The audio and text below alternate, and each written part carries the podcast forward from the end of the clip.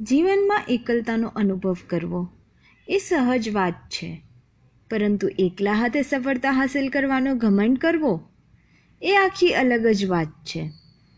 જ્યારે આપણે સફળતાની વાત કરીએ છીએ, ત્યારે આપણે કદી એક વચનમાં ન બોલી શકીએ.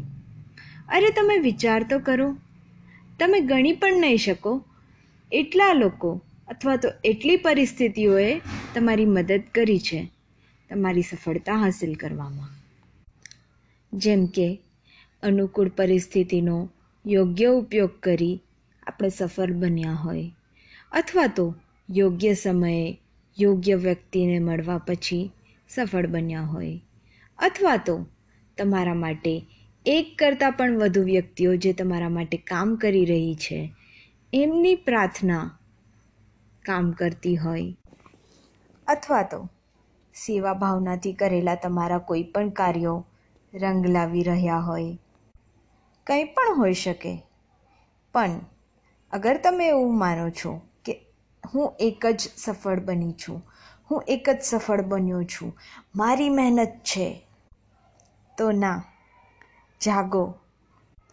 તમારી સફળતામાં ઘણા બધાનો હાથ છે. અમુક તો ગણી શકાય છે અમુક તો ગણી પણ નથી શકાતા.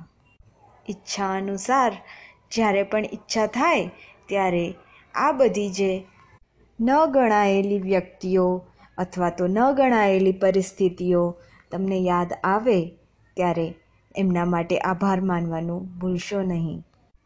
અને જો તમને એવું લાગતું હોય કે તમે સાચેમાં જ સફળતાના શિખરો સર કરી લીધા છે, તો લોકોને જે કોશિશ કરી રહ્યા છે સફળ બનવાની.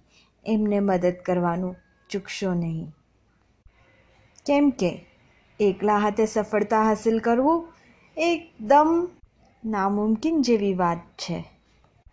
તમને જે લોકોએ સફળ બનવામાં મદદ કરી છે, એમનો આભાર. અને તમે જે લોકોને સફળ બનવામાં મદદ કરશો, એમના આશીર્વાદ એ જ તો સાચું જીવન છે.